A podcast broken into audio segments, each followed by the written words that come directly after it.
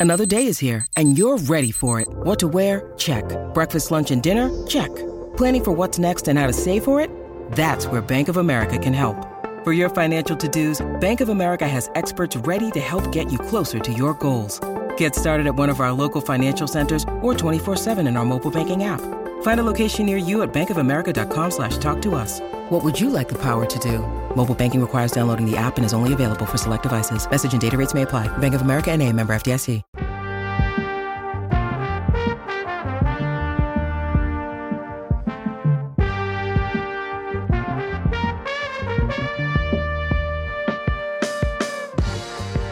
What is up, everybody, and welcome into the All NBA show, part of the All City Podcast Network. I'm your host, Adam Mares. Tim Legler still on vacation today, but I am joined by the GOAT of Chicago. It's not Walter Payton, it's not Michael Jordan, it's Will Gottlieb. Will, how you doing today? I'm great. I appreciate the the kind intro. I'll still, you know, let MJ and, and Walter Payton have the GOAT title, but just to be in the same category, you know. It, it's share. You share it with them. You know, it's who, who's to say who's the true goat of Chicago? Could be either of them. Uh, we have a good show for you today because we are going to be talking about which of these teams is better positioned: Bulls or Hawks, Pelicans or Cavs, Blazers or the Pistons. I think everybody is positioned, everybody and everything is positioned better than the Pistons. But we'll talk about where those teams go from here. And later in the show, a little tour of All City as we talk to Gerald from PHNX Suns about the Suns' struggles and Kyle Neubeck over at PHLY about the 76ers who are maybe believing in themselves despite all odds. We'll uh, we'll get to all of that. But before we do, I got to tell you that we are presented as always by DraftKings Fantasy Sports. Check out what DraftKings has to offer this season with code ALLNBA because life's more fun when you're in on the action. DraftKings, the crown is yours. If you have a gambling problem, call 1-800-GAMBLER. Age and eligibility restrictions apply. Void where prohibited. See DraftKings.com for details. Well, as we always do on the show on Monday, we take a look at our weekend warriors, players from over the weekend when we were off the show, players or teams and we talk about who particularly stood out. This segment is presented to you by DraftKings Sportsbook. And so I'm going to throw it to you and say, who was your weekend warrior? Well, I'm going to go with a combo of player and team and pick the Clippers, who I think are on their seven game win streak right now, which is the best in the league. And they've just gotten so much like bad press ever since the Harden thing. And they got off to this slow start, yeah. but it seems like they're really finding their footing here. Kawhi is looking like Kawhi again um, really dominant in both these wins against the Knicks and the Warriors, as you as you have listed there in the graphic.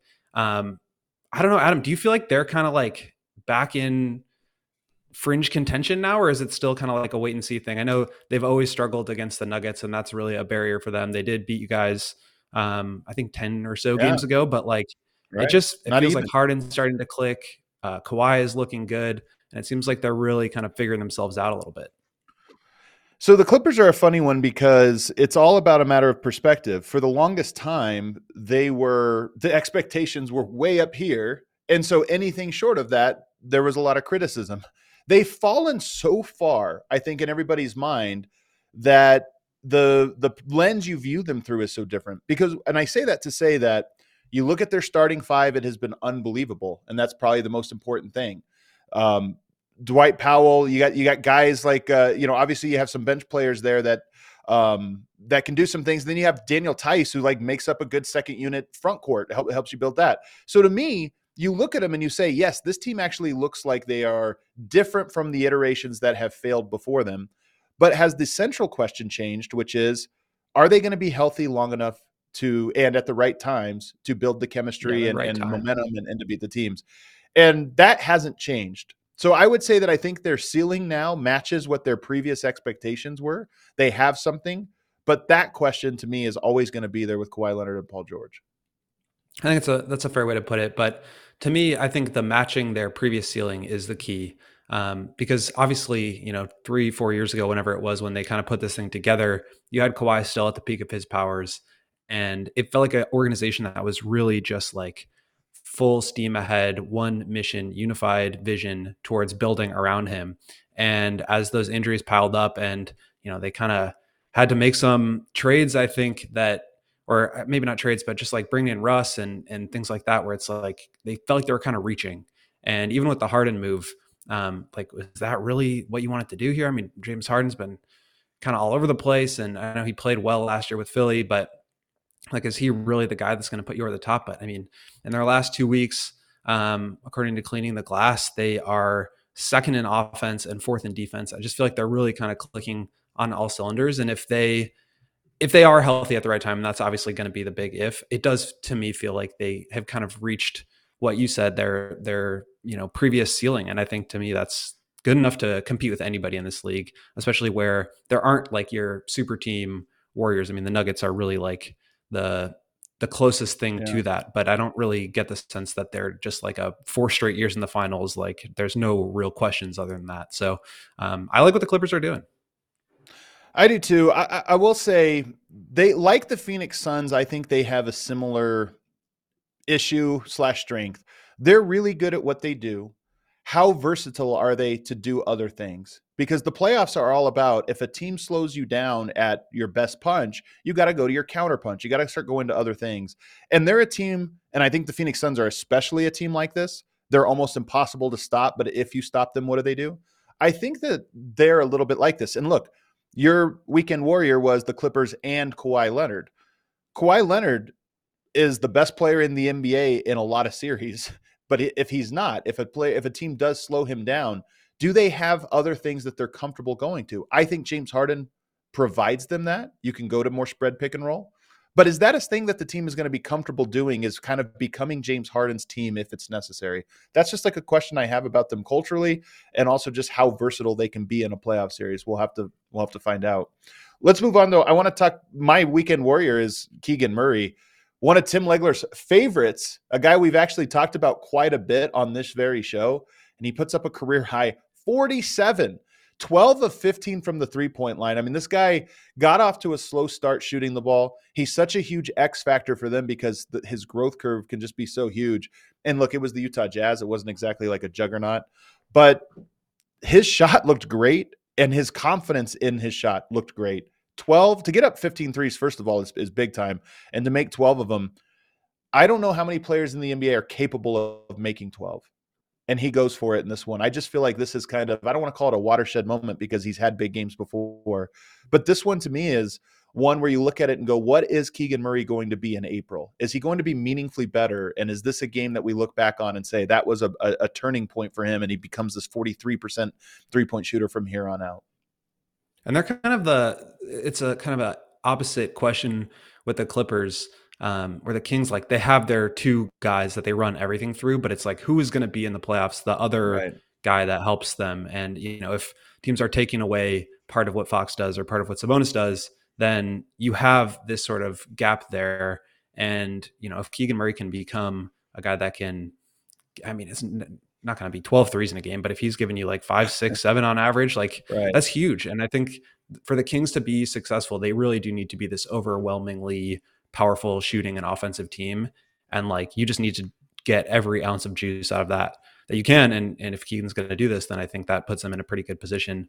Um, maybe we can talk about the Bulls in a little bit here, but like there the Sam Amick report today that Zach LaVine could be um, a good fit there, and that he's kind of interested in playing alongside Fox. I mean, that's the kind of um, like offensive turbocharging that you kind of need from Keegan Murray. I feel like that's kind of why they are potentially interested in in LaVine. Um, but it's just like that that's has to be to me. What the, would the trade the be? Fit there? Yeah, like I mean, I mean, it would have to be like the money just is so difficult. It's like um, it would have, probably have to be like Barnes and Huerter for, and like you know Davion Mitchell or um, you know one of their smaller salaries like that.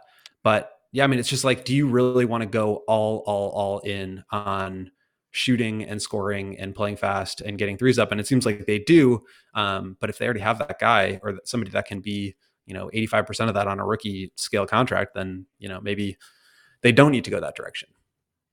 This sounds like a bizarro version of what the Phoenix Suns have done. Only Zach LaVine is not Kevin Durant. You know, like it, it's not even close the the Kings to me have their superstar. They have their secondary guy in Sabonis, and then they have a lot of players that fit the culture and fit the style. I don't know if they have enough defense, but to trade that for Zach LaVine, who has never proven to be a winner anywhere, and I'm not trying to look. Zach LaVine's a good player. You know, I'm not trying to like blame him that he has not been in a winning organization, But to say you're going to go into a playoff series with a defensive backcourt of Zach LaVine, De'Aaron Fox, and Malik Monk, to me that just seems like what are, what are you doing? You're already a great offense. This would be doubling down on something. So um, I hate that move for Sacramento. Uh, I think it would be insane, and and part of this probably just has to do with how you view Keegan Murray. And I know, um, and some of this is look, Legler has talked me into it. Uh, he he's a guy that that we were talking about before the show launched, and he's been a guy I've been keyed in on, and I just love the way he plays. So I don't see it. And 47 points. I know this is the year of crazy outlier scoring. He almost got 50. It's almost unsatisfying that he didn't get to 50 points because that would have been a pretty random 50 point score if had he got there. I think even as a 47 point score, it's a pretty random one that Keegan Murray got there. In my opinion. Yeah, it's kind of it's like the nature of the way that the game is moving, right? Like any of these guys, you know, I don't want to like throw Keegan Murray into a category of like any random role player, but you know, like guys can get super hot, and the way that the Kings play certainly um, benefits that and can kind of. It was it was a night where Fox was out, and like they need somebody, and the ball was going right. Who do you think? What's the most random big score? I mean, Zach LaVine had that 51 piece earlier. Jalen Brunson over, you know, just had his big scoring 50, output yeah. over the weekend. Desmond Bane, I think he had 49. That's a pretty random one. I'm trying to look. Cam Thomas at 45. He's a bucket. I'm looking at all the top scorers from this year. There hasn't been. I think this is. I think Keegan Murray's the most random big scoring output of the season. Um, that's the most random many, guy that I think got the march. Yeah, how many of those guys hit like, you know, seven or eight or nine threes in a game that got them there. I, I, I don't think Zach did in that 50 point game. That was so long ago now. Um, he had seven like, threes. He was seven of 13 against yeah. Detroit, no less. And, and their last win, Detroit's last win when they were two and one on the season. Oh my God, that's terrible. Uh, the other nominees, by the way, for this weekend, the 76ers won two games against Detroit and Charlotte uh, on a back to back against Charlotte, and they won by a combined 85 points. And Joel Embiid, of course, has vaulted into pole position, I think, on the MVP uh, rankings off of after a month straight of 30 point games. He has not gone below 30 points for over a month now. Um, so, and they're undefeated in the games he played. They're 0 and 3 in the three games he missed over the last month, but they're undefeated. He also could be a weekend warrior. So let us know in the chat, chat what you think. If you have another nominee uh, or somebody you think. The other game we want to talk about before we get into this, um, our, our main topic for today is the Bucks and the Rockets game. I wanted to highlight that one because of all the games that happened yesterday. Look, the Suns almost lost to the Wizards. That would have had they lost, that would have been our top story today, but they didn't. They pulled it out. I think this was the most interesting game because Malik Beasley has now missed a pair of games. I've on the show talked about how Malik Beasley is the guy that I can't buy the Bucks if they close with him. But with him out of the lineup, it elevates. Pat Connaughton's been back for a couple games, who I think is you know a, a veteran player that you could trust in that spot. But they went with Andre Jackson, who I love. I actually am really into this guy, as I am with MarJon Beauchamp. To me, those two guys almost form this like athletic, rangy defensive duo that just brings energy. They they play with him, they close with him, and he was phenomenal in this game. I thought, and that was the story to me. That's kind of why I wanted to talk about them. What did you see in this game, and and what do you make of Andre Jackson? Well, I, that was the first thing in my notes too. Uh, just the way that he hassles the ball handler um, coming across half court. It was just like every single possession the Rockets were like struggling to get into something, or it took them until, you know, 17, 16, 15 seconds on the shot yeah. clock to get into their action is because Andre Jackson was just like weaving over screens and really putting pressure on him. And outside of VanVleet, the Rockets like shot selection and decision making is just so shoddy that if you can like make turn them down a little bit and just make life a little bit harder on getting into a possession, I think that really um, puts the the Rockets in just like a tough spot where they kind of have to create, where somebody else has to create. And Sengun has right. been that guy at times. Uh, Jalen Green is what he is at this point, but like they just don't really have a secondary. It's like Dillon Brooks a lot of times. That's like the secondary decision maker, and I think that's really been a big weakness for the Rockets this year. Um, but that game, uh, uh it was like, do you ever watch um, Power Slap? Like the it's like no. boxing basically, oh. but it's like these two guys will be like positioned across from each other. There's like a, a medium in the yeah. middle, and they just take turns like winding up and smacking each other in the face. And it was like the Bucks defense is just so bad that they're just giving up points. And then yeah. every possession, the Bucks walk it up the floor and they run either pick and roll to get uh, Dame on a switch or Giannis the ball in the post, and it's just like back and forth, so slow. Um, but I mean, yeah, the the Rockets, I thought being as good as they are defensively this year, having such a, a problem with the Bucks was like not that surprising because of the way that they can just kind of dissect you.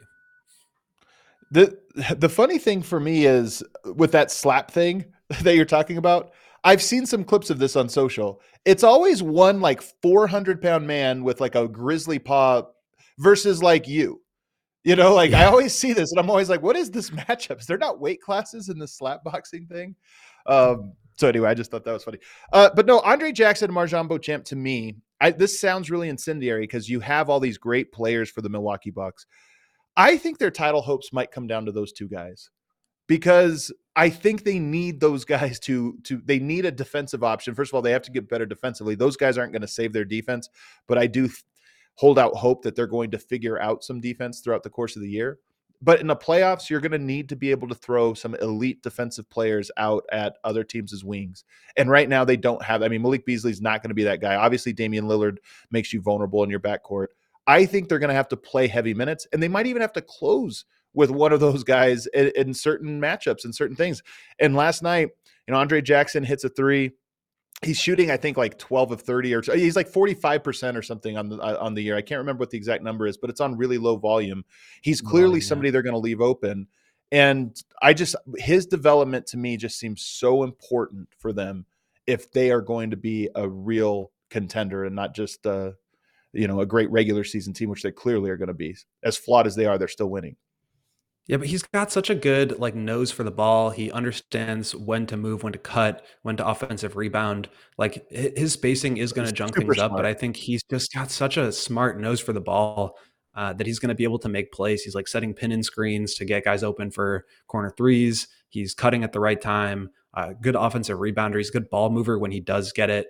Um, you know, I think he had like four assists in that game. He's just like shuttling it to the next guy. And to me, their offense is going to be good enough with Dame and Giannis and Middleton and Brook Lopez out there. Right. And they're going to try, they're going to take away the rim, I think, for, for the most part, just with those two giant rim protectors. Like it's just so difficult to get in there. And so if you have one guy who can really hassle the point of attack, it just, it can really bog you down. I mean, the Bulls are a great example of that. Like none of the, none of their players are great defensive players um, on their own, but like Caruso is so brilliant that he just like cuts everything off at the point of attack before it happens, and right. that can solve a lot of your problems. So um, I, I, think they can continue to funnel stuff to Brook and Giannis and just have like whether it's Andre Jackson or Beauchamp or whoever it is, be that guy that can really um, just take some stuff away in early pick and roll action, or like I said earlier, um, you know, slow down the opposing offense from getting into their sets quickly. That can just uh, do such a world of difference. Um, right now, I think they're like in their in the twenties on defense, but um, I agree. They'll kind of they'll have to like steadily um, get better. I think right now it's more just about like figuring out the Giannis and Dame pairing yeah. and like how to generate offense. Um, but certainly at some point that defense is going to become like they, they, are going to need to tighten in. I feel like Jackson could be uh, a pretty big key to that because, like you said, you cannot play you know, important minutes with Malik Beasley and Khris Middleton nope. and Dame out there at the same time. It's just like you're going to get killed. I think Beasley's like three of 18 or something in the clutch from three. And I looked at all three of his makes. One of them was a heave at the buzzer. So, like, to me, he's just not going to be a guy you can count on in the close. Andre Jackson, by the way, you mentioned that he was smart. And that was the thing that popped out to me with role players, a guy, especially guys that can't shoot. It's do you know what to do to, to, you know, are you a good screener off ball? Eric, Eric Nehm, by the way, at, at, the Athletic, one of the best, in my opinion, one of the best beat reporters, team specific beat reporters out there. He had a great uh, film study on some things that he did in that game as a screener off ball.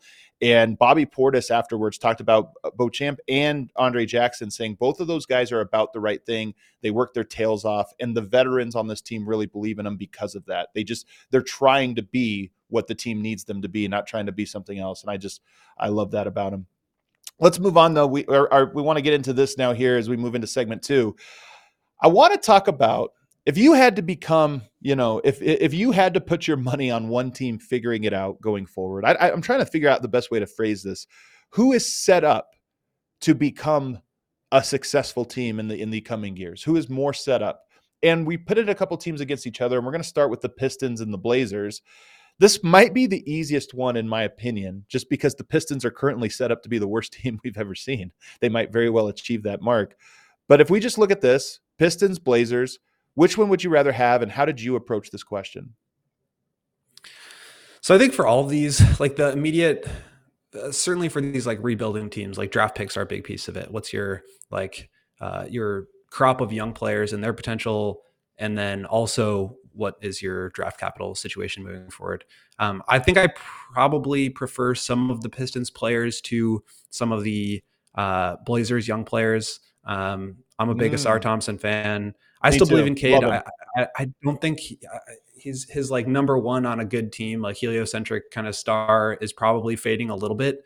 But um, I'm still a big believer in him. I'm a believer in Ivey. So I like and Duren has been just awesome when he's been available. So right. I like probably their young core a little bit better, but they have the pick outgoing. It's protected, so they're probably going to end up keeping it. Um, the Blazers have a little bit more in the way of picks, but to me, like the difference comes down to decision making, and I just way more believe in Joe Cronin and what he's done uh, to mm-hmm. sort of reset this team around Scoot Henderson and you know the way that he managed the Dame trade and then flipping Jrue, um, picking up pieces along the way. I just I, I, trust him a lot more at this point than I trust Troy Weaver. I think that part is really big of it. You know, who do you trust? And then you can even go to the top and talk about ownership. You know, you could talk about yeah. um, management even above, you know, just the general manager. You have a little bit of a you know the Tellems i know you have like a, a, a Tellem that's a lead scout i always hate that when you have some some nepotism in, in a front office because it makes you think you're not going to turn things around um, so i think you have that factor to it Th- this is how i approached it because you're right the draft capital to me is close enough like they're both they're both relatively similar I think it's when I look, I love Ausar Thompson as well. He's probably my favorite. If we talk about all the players here, he might actually be my favorite. I do believe in Cade Cunningham, I think a little bit more than consensus. But what I'll say is I worry that these these first three years of a a star player's development are so important. And I worry he hasn't gotten that.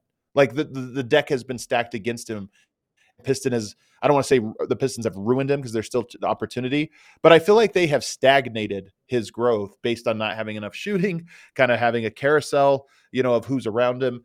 Um, so I that's how I look at him. And then on the other side, and I was just talking to Dan Marang, uh, who covers the Blazers, does a good job there. I was just talking to him about the Blazers. I don't think are set up for a rebuild. I don't think they have a cornerstone piece. I don't think that they have like, oh, in two years, this guy's going to be this. They have some really, really good players. They might be set up for a Miami Heat rebuild, which is, you know, one year where you're like this, and then you make some trades for more veteran star players. And it's like, okay, we're ready to be good again. I don't know who those players are, but they have a lot of athleticism.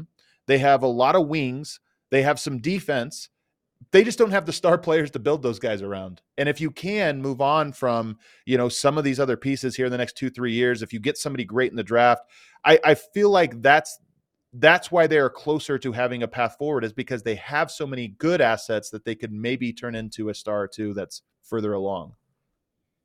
I think that's a good point, and it's also like I think the pressure at this point, um, like the Blazers, you can just kind of feel that they are giving themselves time, and they just started this, so they do have time. Um, whereas right. the Pistons, yeah, it's like true. they've been trying to kind of like pull this together. They've made one of their big moves, which is changing your coach. Like that's that's like one of the big moves that a front office can make. That's like now you're on the clock a little bit.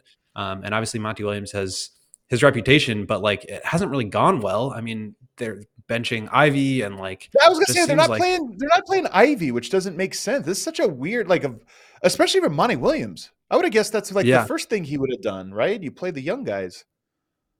Well, I think, you know, what I've heard is that like if you're not um capable or in his mind like understanding um the way to play the, the right way um or you're not like, you know, receiving information well or you know, a lot of that stuff is like more off the court and not to say that like Ivey's doing anything wrong. I'm not I'm not saying that or reporting that or anything, but I just think that there's probably some something sticking more on that end than it's just right. like let the roll the ball out and let the young guys go run around.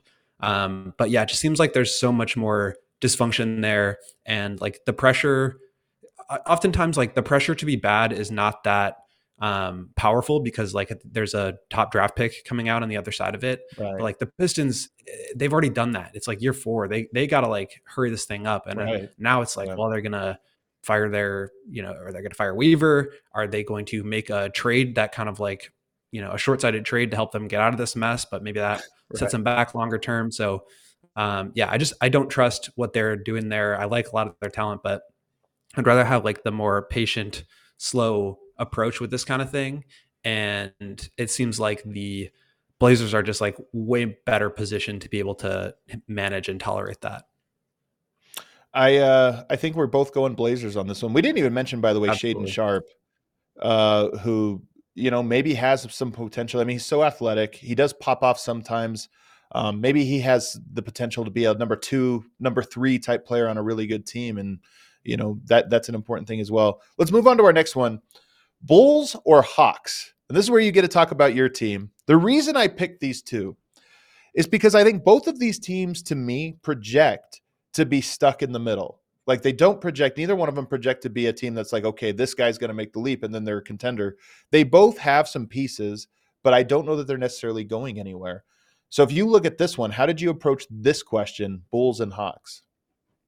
I think you can probably throw the Raptors into the same category of team, um, yeah. but they've got a little bit more potential upside with Scottie Barnes, obviously. Um, right. So here, I think it again, it comes down to like draft capital, draft capital, not only what you have, but like what you're potentially going to give yourself if you do decide to pivot. So um, obviously, the the Hawks traded a boatload of picks for Dejounte Murray, um, but I really like the the deal that they retained him on. Um, I think that's like a pretty clearly value contract. Um, they are going to be a team similar to the Bulls that's like got that hard cap of the luxury tax that's just not going to go over it. Um, and like the big similarity here is like, are these teams really willing to pivot directions? And I just covering the Bulls, I don't get the sense that they're really ready to do that. Um, I don't know about the Hawks, but to me, like they're younger players, I think give me a little bit more hope for the future. Um, I really like Jalen Johnson. I think he's just a stud. Yeah. Um, Okongwu, I think, yeah. has a lot of room to grow, and I think he'll get a lot better. I'm still buying on uh, AJ Griffin stock. I know he's been pretty terrible this year and just kind of like out of the rotation. Um, but like to me, they have a younger, a, a, better crop of young players than the Bulls, even though Coby White's been playing out of his mind lately. Um, Are you not buying it? The draft picks. Am I not buying Coby? Yeah, like, are you not buying Coby? because I he's mean, been fantastic? I I buy. Well, first of all, like his uh, shooting numbers are going to go down. He's shooting like 52% on threes in the last 10 games, 12, 15 games, whatever yeah. it is. Like that's just going to come down. Um, I think he's a, a, very good player. I think he can kind of play this type of game, but I don't think he's going to be, you know, like a 25 a night on 50, 45, 90 kind of right. scorer just all of a sudden. Um, so yeah, I mean this this one's really tough. I think like the the difference in um, draft capital and you know what the Bulls could possibly get for LaVine. How does that factor in? Um, right. I'd still probably lean Hawks here just by a little bit. They've got new ownership. They seem to um, have a little bit of a better sense of like who they are, and I think this era of Trae Young is going to be a, a, very interesting one in terms of whether they decide to sell on him. Um, but yeah, I'd say until like something major changes with a Zach LaVine or Trae Young trade, where like the the incoming picks and you know young players and whatever else really kind of pushes me in one direction, one direction or the other. I, I'm going to lean Hawks, but it's it's pretty close. Last week, Legs and I talked about how neither of us would want Trae Young as our cornerstone piece. I think why I yeah. pit these two teams against each other is the Bulls seem unwilling to ever rebuild. And I think the Hawks are unable to move on from Trae I just think they're going to have to be around him, and I don't love that. I still would take the Hawks for all the reasons you laid out. I don't think the Bulls have tons of pieces, but I do think that if ownership and management at the Chicago Bulls team said, hey, we need a five year plan here and we're going to rebuild and be smart about it, I actually think the Bulls could get out of this. Doesn't seem like that's what they want to do.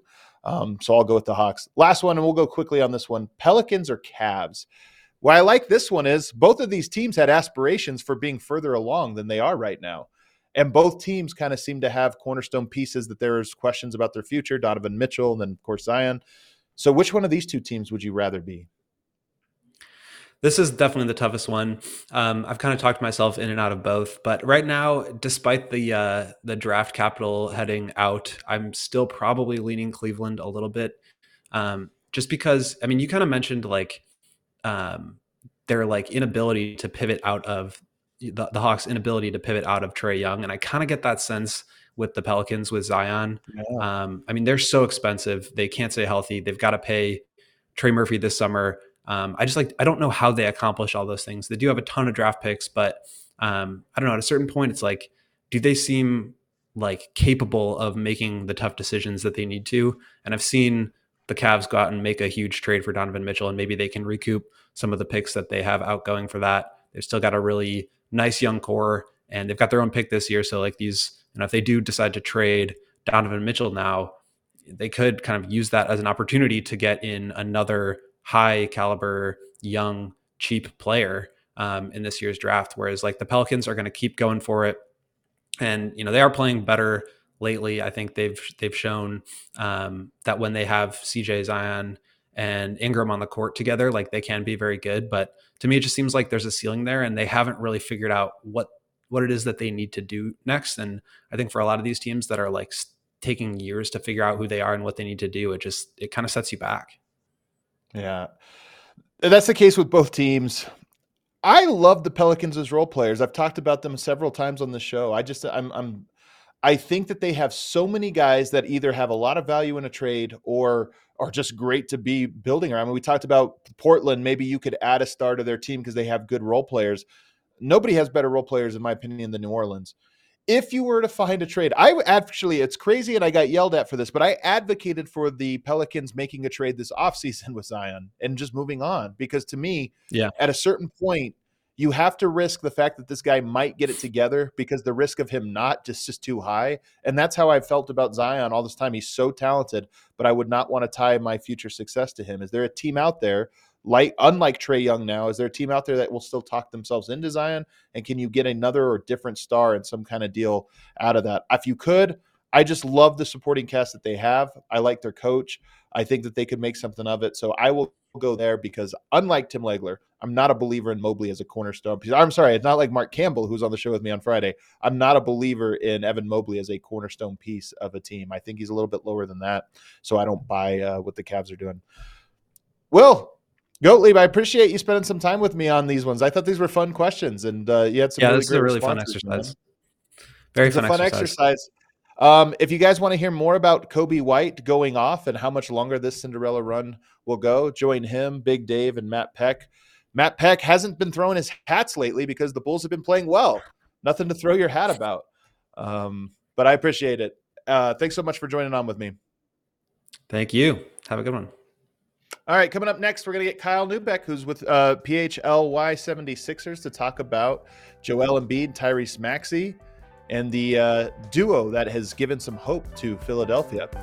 But first, all I want for the holidays this year is some NBA action. This week, new customers can score 150 instantly in bonus bets for betting just five bucks. An instant dub just for you. There's all of those Christmas games later in the week. We're actually going to be giving you a betting guide we're going to have to get Easy Money Emma to give us some picks for, for Christmas Day.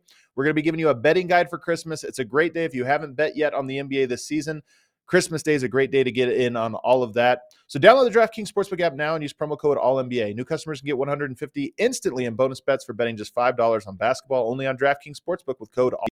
the crown is yours. If you have a gambling problem, call 1 800 Gambler or visit www.1800Gambler.net.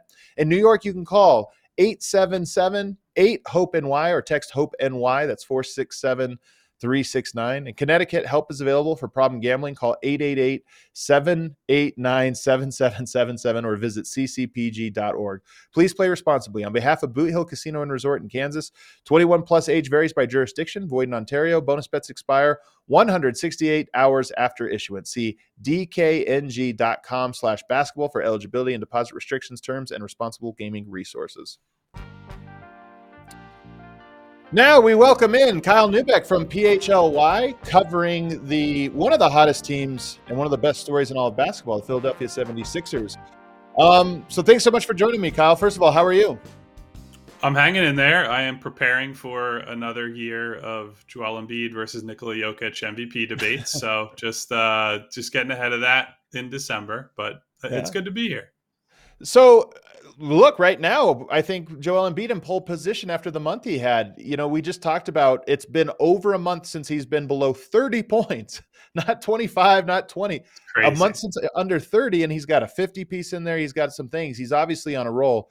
But what I want to ask you is there uh, teams go through stretches when they come up short in the playoffs for a couple years in a row where you kind of lose hope and a team loses hope. Like, is this plan going in the right direction? In this offseason, James Harden calls Daryl Morey a liar, and all these different things are happening. And I'm looking at the 76ers going, I think it might be up. We might have expired. You know, the we might have expired.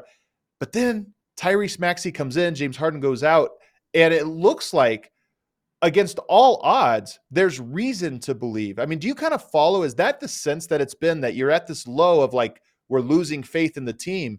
And then it's not just that they're winning, but how they're winning. That's kind of rejuvenated belief in the team. Do you get that sense being inside it? I I absolutely do. You know, I obviously I deal with Philadelphia fans every single day, and right. as we as we launched our show, launched our company, a lot of the pushback is like, well, why should I care about the Sixers? They've let us down so many times before, and it's been a combination of things. You brought up Tyrese Maxey obviously a big one. Like to have this beacon of hope that they have in him, where I Daryl Morey brought this up the other day. I think it's a lot of young players improve, right? Like guys who become all stars generally, yeah. year one to year two, year two to year three are the big jumps. Well, now Tyrese Maxey has made improvements year three to year four as well. Like he just keeps going and going and going and making these these awesome leaps. And so it makes you believe, all right, there's an even higher ceiling on this kid. So that's number one.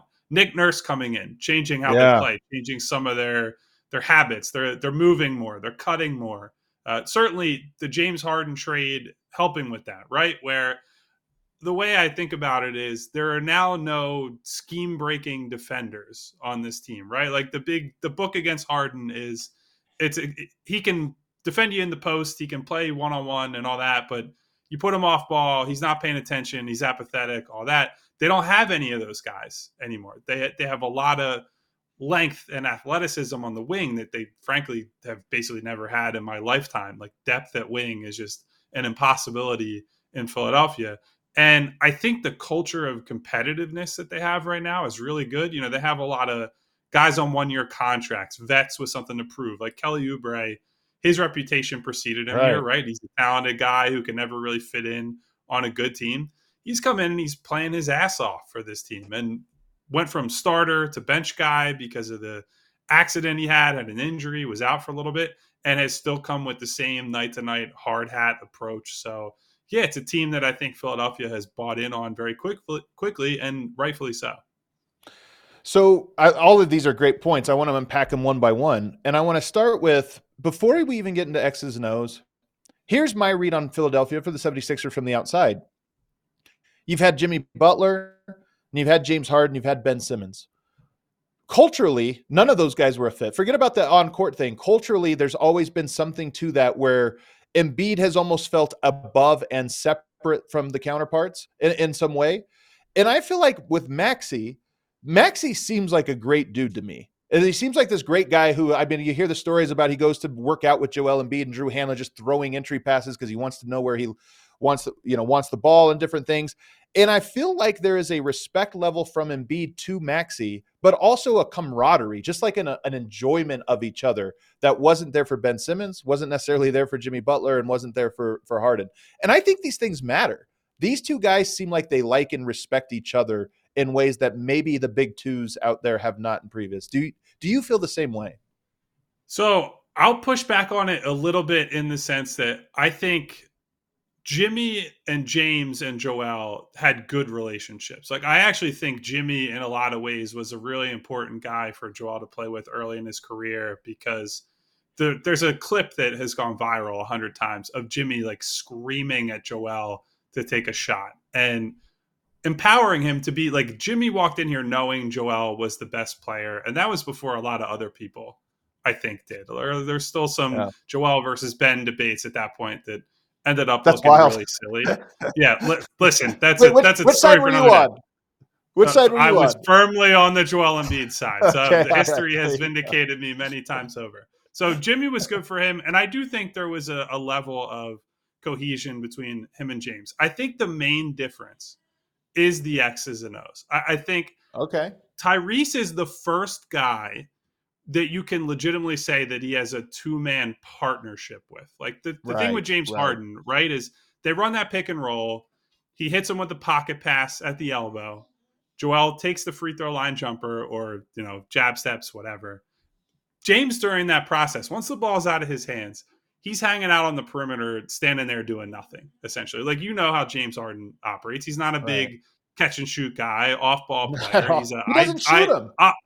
Right. I'm an on ball talent. And when I'm not on the ball, I'm just kind of hanging out. Well, Tyrese Maxey is flowing into two and three and four actions at a time. A pick and roll becomes a dribble handoff, becomes a relocation, becomes a he flies to the other side of the floor. He clears out for Joel. And so he's sort of like a combination of Joel built great partnerships with Seth Curry and JJ Redick, guys who are movement shooters who are Right. going to suck attention away from him in the middle of the floor. So Tyrese is now one of the best shooters in the NBA, but he's also got the off the dribble juice. So if, if you have him in a handoff with Joel, where JJ Redick is just either he's taking a three or he's giving the ball up, Tyrese Right. can get to the rim, put pressure on the rim, or he- he can find somebody else if you know they collapse on him, they stun on him in the paint. So it's I think, and we've made this case on our show.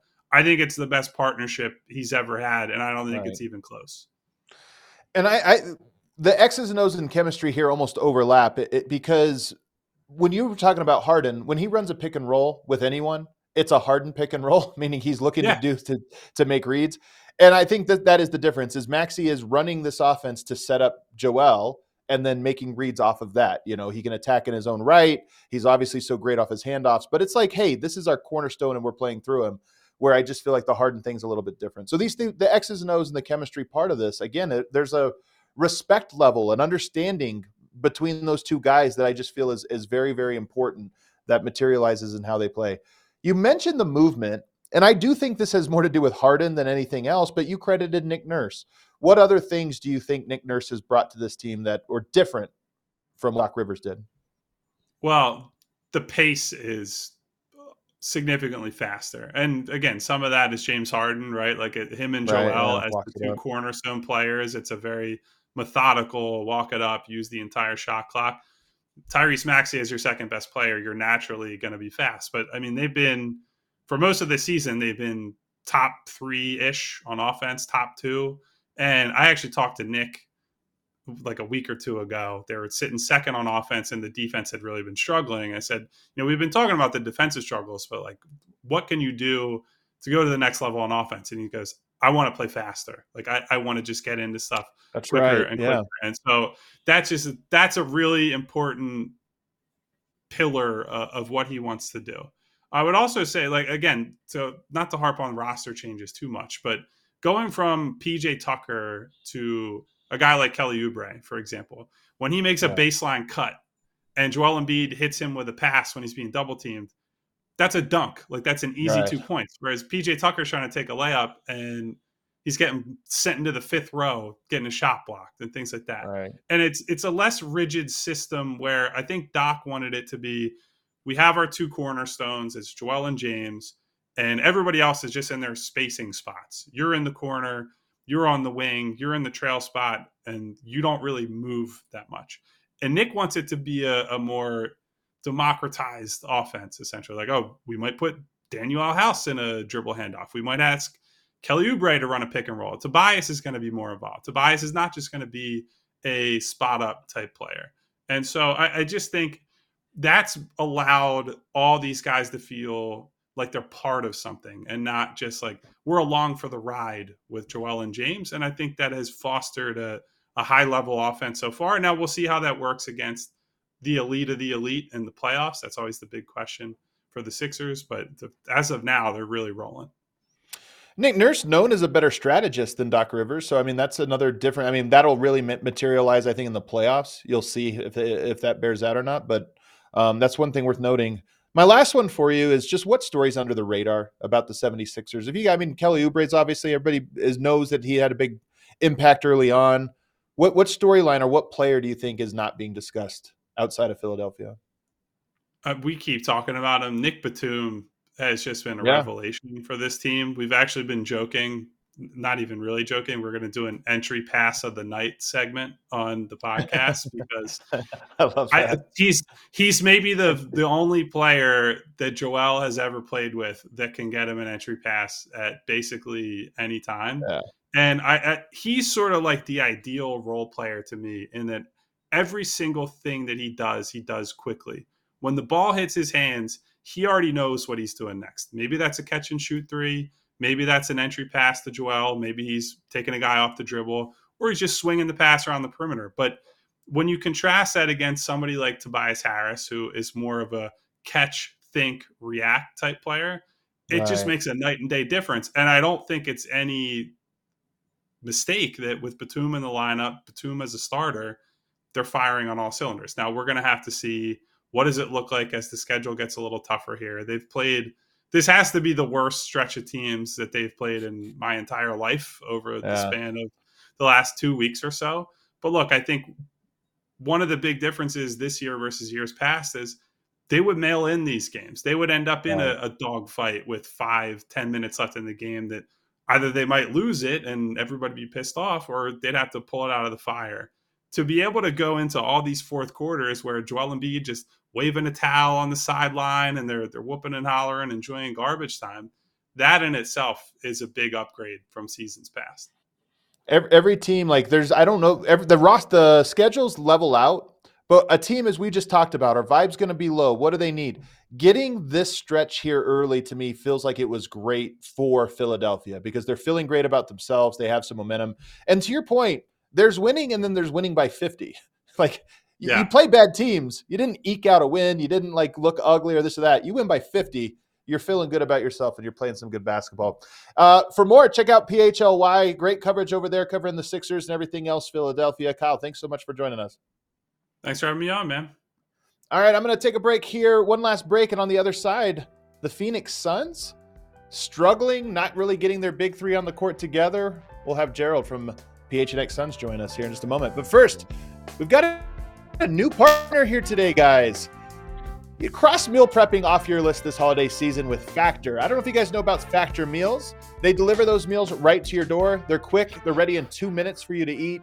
And they have all these different types of categories. For example, people know I like to do keto, not always around the holiday season, but I do like to do the keto diet as often as I can whenever I'm trying to slim up. They have great options for a variety of different diets. And I'm telling you, we just got the, I tried my first Factor meal the other day. It was a sun-dried tomato pasta, not the type of thing I would have typically like made or ordered from a restaurant. And I'm not kidding you, 10 out of 10. It's the only thing I've had from this place. Unbelievable. I know Easy Money Emma has had some uh, in the past. Emma, what's your favorite that you've gotten from from Factor Meals? My favorite is the breakfast, honestly. Just they have like these uh these like banana pancakes that you just throw in the microwave. What? So good. So banana good. pancakes? Yeah, and then their smoothies. Their smoothies are to die for. Right. Uh, they have those. I think you could see them on the little on the lower third there. Oh yeah. Um, they come in like a little uh, plastic bottle basically, and they're like yeah, like fruit juices. So Factor meals. I'm telling you, I've seen some of these before. I've tried a handful in the past, and they have not been great. Factor by far the best I have ever seen. And like I said, they have very specific dietary ones. So if you're on a very specific type of, type of diet, they probably have options to you. Head to factormeals.com/slash all NBA 50 and use code all NBA 50 to get 50% off. That's code all NBA 50 at factormeals.com slash all NBA 50. All right, let's welcome in now Gerald. He's coming to us over from PHNX Suns. He has been covering a Suns team that has run into some injury luck, some bad injury luck to start the year so far. So, Gerald, first of all, welcome in. Yeah, thanks for having me. Glad to be on. And I'm glad uh, that the Suns got the win against the Washington Wizards over the weekend, or else this might have been a little bit more of a concerning one. Uh, as it is, the Suns sit at the 10 seed. I will say that I think there is a comfort of being in the West right now with the Warriors. You know, the the teams that are outside the play-in just look like they're not going to even claw into this. So I think that there's like, if you're a team like the Suns, there's a little bit less pressure. But that being said, The Brooklyn Nets' problem was they had three players that just never played together. You come over here and form a big three. We're two months into the season and they've played two games, and it's going to be a couple weeks before you even get a chance to. How concerned are you personally that it's looking like you're going to get almost halfway through the season at earliest before you get a real sample size with those guys? Yeah, I'd put it at like a seven out of 10 right now. I, I, think if you look at the pieces when they've been out there in the 24 minutes that they've been right. together, right. it's been a plus almost 25 net rating. It looks great.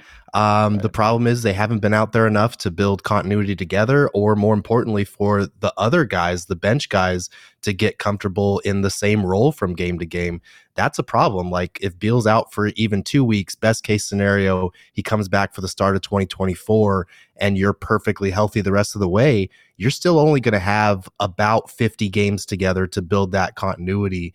Is that enough to topple a team like the Denver Nuggets in the West that are built on that chemistry and that cohesion. I don't know. It feels like they're kind of running out of time to get the reps that you need to be ready against playoff battle tested opponents. Um, so it, it's it's tough because we've seen the flashes, we've seen what it could look like, even when it's just Booker and Durant out there. But right now, we just haven't seen enough of it, and it's starting to feel like we might not get to see it at all. Because I mean, Kevin Durant, you know, you don't feel like if you did get to let's say January, you still count on Kevin Durant to probably miss some games, just naturally given his age and and, and his history. So you're not gonna it's not gonna be like, oh, he's here January and you play it straight through.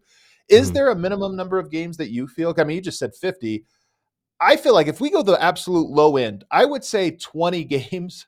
That, that's the low end, but 20 games together seems like my limit. What's your number eh, that you can have? If if the goal is to win a championship which with this group it is i would probably say 30 35 if you want to have a realistic shot of winning a title which i mean even 20 would be nearly double what they had last year going right, into right, the playoffs. Right. um it, it, i think it's just tougher this time around because last year you had a lot of guys that had still been on the roster that still had familiarity with the system with monty with book um, and kd is one of those plug and play guys. He can play with anybody but when you're looking at this year's team, new coaching staff, a bunch of new guys from all across the league, there's no um, carryover in terms of the system, really, other than assistant coach Kevin Young.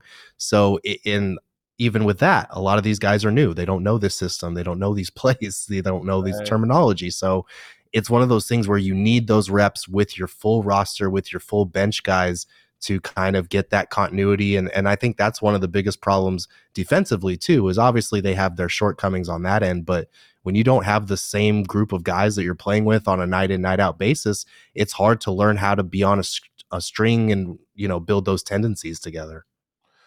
You mentioned Vogel. You know, what do you feel like he's bringing to the team, and what's the personality of the team that he has brought to the table?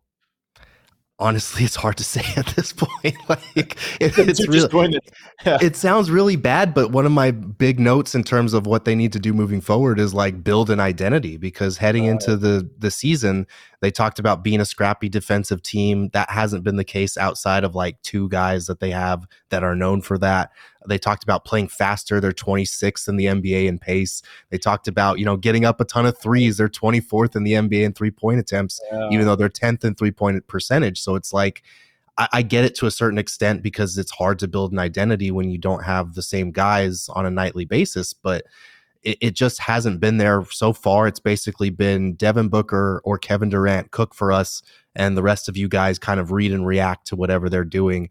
Um, and it just hasn't worked, even though they're a borderline top 10 offense. It's been hard to figure out what this team's identity is to this point. I will say Jusuf Nurkic. Real quick, real quick, hold on one second, real quick. With that, you know, Booker or KD cook and do something. How much mm. of that do you think is that's what those guys want? I think that's part of it with KD. I do think with Book, part of the struggle for him in terms of the whole point book thing that he's been navigating is like turning it off and on between scorer and playmaker. Because a lot of the times you know, it's only been him or KD out there or just him. So he's been getting hit with all these gimmicky defenses. Like they've seen box and one, they've seen triangle and two, right, right. they've seen full court, half court press, um, all kinds of different things to get the ball out of his hands. And I think Book's done a good job of getting off the ball, making the right play and that type of thing. Uh, but it does feel like in the fourth quarters where they've really struggled, it's devolved into your turn, my turn, isolation basketball. And, you know, that can help you in the playoffs if you're hitting those shots. But in the regular season, you need to get those other guys involved. And a lot of times it feels like they're just trying to figure out when to space, when to cut, and right. where to be on the floor based on what those guys are doing. So tell me if you agree with this. Over at DNVR, you know, obviously we had the playoff series last year. We look at this and we are blown away that every time there is a ranking on players or anything, Kevin Durant shows up ahead of Devin Booker. Kevin mm-hmm. Durant's phenomenal and has had a phenomenal career. In that playoff series last year, and in some of this is matchup, Kevin Durant was like, "Yeah, that's a problem, but all right, we're gonna you got to manage it." Booker was the guy that we were like, if we're gonna lose, it's gonna be because of Devin Booker. It, he's obviously running point. He's doing these different things. I look at this and I go, Devin Booker is the player there, and Kevin Durant is the supporter. Do you guys view it the same way, or or is that are we simplifying this this too much? I think it's tough to say. I think that Devin Booker is the straw that stirs the drink here, just because of like you mentioned, he's the playmaker and he's still scoring at a nearly, you know, 29, 30 points per game clip. Um, like the Suns go as far as Devin Booker goes. I think Kevin Durant is their main threat offensively in terms of the scorer. Um, and, and I think, I think to this point, be a scarier scorer. yeah, it, it's. I mean, it's pretty. It's a pretty potent punch that you have the one-two punch between the two of them. It, it's just tough because I think the reason Durant has been ahead of Book is because he's played more games and Book has missed, you know, nearly half of their games to this point. But in terms of their importance to what the Suns are doing, we've seen the Suns with KD and without Book, and we've seen the Suns with Book and without KD one flows a lot better offensively than the other, and it's because of the playmaking aspect. Right. Um, real quick on this one, and I'm almost being a jerk asking you this, but you you saw Mikal and Cam Johnson come to town. The crowd clearly loved them. Is there any part of you that looks back, especially with how well Book has played in the last year and a half? Is there any part of you that looks at it and goes, maybe that was maybe that formula? I almost, one more year of that formula might have got it done. I I mean I was very staunchly that season I was staunchly in the category of look if Cam Johnson is healthy those four together those five together that's still a title contending team and we didn't really see it much because Cam Johnson got hurt there were a bunch of different injuries to Chris Paul DA whatever but I, I don't want to be a prisoner of the moment because we still haven't gotten to really see what this iteration looks like. And Kevin Durant has been playing out of his mind. Like they got the best player in that trade. But especially here in this fan base, there is definitely a contingent of people that said we should have never given up on these homegrown guys, these guys that we love. Um, there was just a different joy to this team, and obviously winning yeah. brings that. But even without that, when they were going through the highs and lows, like it, it just felt different. It felt like there's so much pressure on this team now. Um, there's so much angst about the big three not being healthy. There's so much anxiety about if we don't win a title this year or next year, what are we doing to build around Booker after that? And you know, it, has been cool to see Mikal grow in Brooklyn and whatnot too. So I think that's adding to it. There, there's definitely a portion that wonders what that might have looked like, but then again, this fan base was the same one that was complaining that well, we're not good enough to win a title this year. We got to make a big move. So grass is always greener for sure. yes, for sure. exactly. um, this is the central question I have for the Phoenix Suns even I mean, and it sucks because you know we got to wait to see the big three. But even with the big three, I still have this question, at least on paper: Can mm. they defend anywhere close to a championship level? Like, do they, in your opinion, have a defensive option? Like, are is it even possible for them to be a good defensive team? I think it's possible. I, I, think if you're talking about playoff games, that's where it gets dicey for me because I think Nurk has done better than I expected, at least defensively. He still definitely has his shortcomings, and we've seen teams target him down the stretch in the pick and roll and take advantage of that. I think what they need is a third center. They don't have like mm. Jusuf Nurkic has his flaws. Drew Eubanks has either been great or horrific when he's been in the game. And other yeah. than that, their centers are either Bol Bol or going small with KD or Chimezie Metu. And I don't know if you can hold up against a team like the Nuggets with Jokic or you know, any of those teams that have a capable big man like that. I think you need a third athletic rim protecting big, which, you know, ironically they kind of had last year with Bismack Biyombo and don't have now. Um, but I, I, I think they have what it takes. You look at last year, like the Nuggets, I think were middle of the pack defensive rating until the playoffs when they stepped it up and were a top 10 defense. I think the Suns are kind of hoping to be in that same group where when the playoff rotations get shortened, they really lock in defensively. But as of right now, they just haven't been able to cobble together lineups for long enough to build any of that cohesion. Do you have any sense of what their best closing lineup will be? Is it is it dependent on basically you know, are, do you need to catch up or go down? But if you're trying to get stops and you're playing your big three, what are what are the other pieces? Yeah, that's a tough one. I, I think Okogie might need to be in there, but we all know his offensive limitations. We saw it in the Denver series, how they just basically left him wide open. Um, Jordan Goodwin might be the alternative to that because he brings a lot of the same thing, but is more willing as a shooter um, and as a scorer. I, I think at the five, you're either looking at KD, Chimezie Metu, or probably Eubanks, because I, I, just don't know if you can survive with Nurkic out there. We know playoff time, they target your every weakness, and he's going to be the big one. Man. They're they're kind of a fascinating team. And last year, you know, KD gets over and what did he roll his ankle in warmups in, before his first opening debut? And it's almost like since yep. that moment, they've had the same story. It's just like they're, they're this promise that we keep getting delayed for. And mm-hmm. and you know, unfortunately for them, that's the case now, and we'll have to wait to see. But for me, I look at this team and I go, they might be the biggest experiment in basketball right now. Honestly, the Phoenix Suns might be the biggest experiment because of how one-sided they are. They're an offensive juggernaut. They are an isolation heavy juggernaut, and and maybe it works, maybe it doesn't. But unsadly, we're not even going to get hints at the answer to that question for another couple weeks. What is the latest on Beal, by the way? Do we know what, what the time frame is? We're supposed to get an announcement from the team, an update on his status. We've heard from Shams and a couple of different people that we're probably looking at two to three weeks. So probably around the start of 2024. it's not that long. Like I know it feels like it, but it's only, you know, it's only January.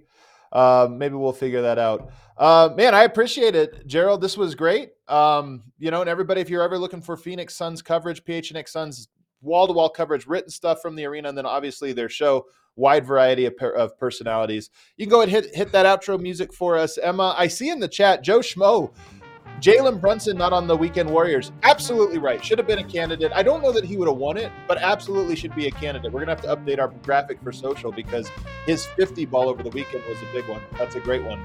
Uh, thanks to Will Gottlieb. Thanks to Kyle Neubeck. Thanks to Gerald. Everybody.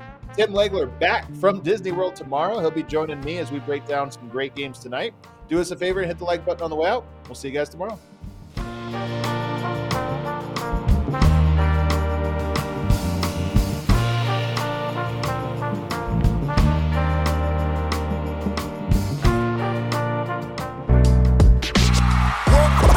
Y'all silly like the mayor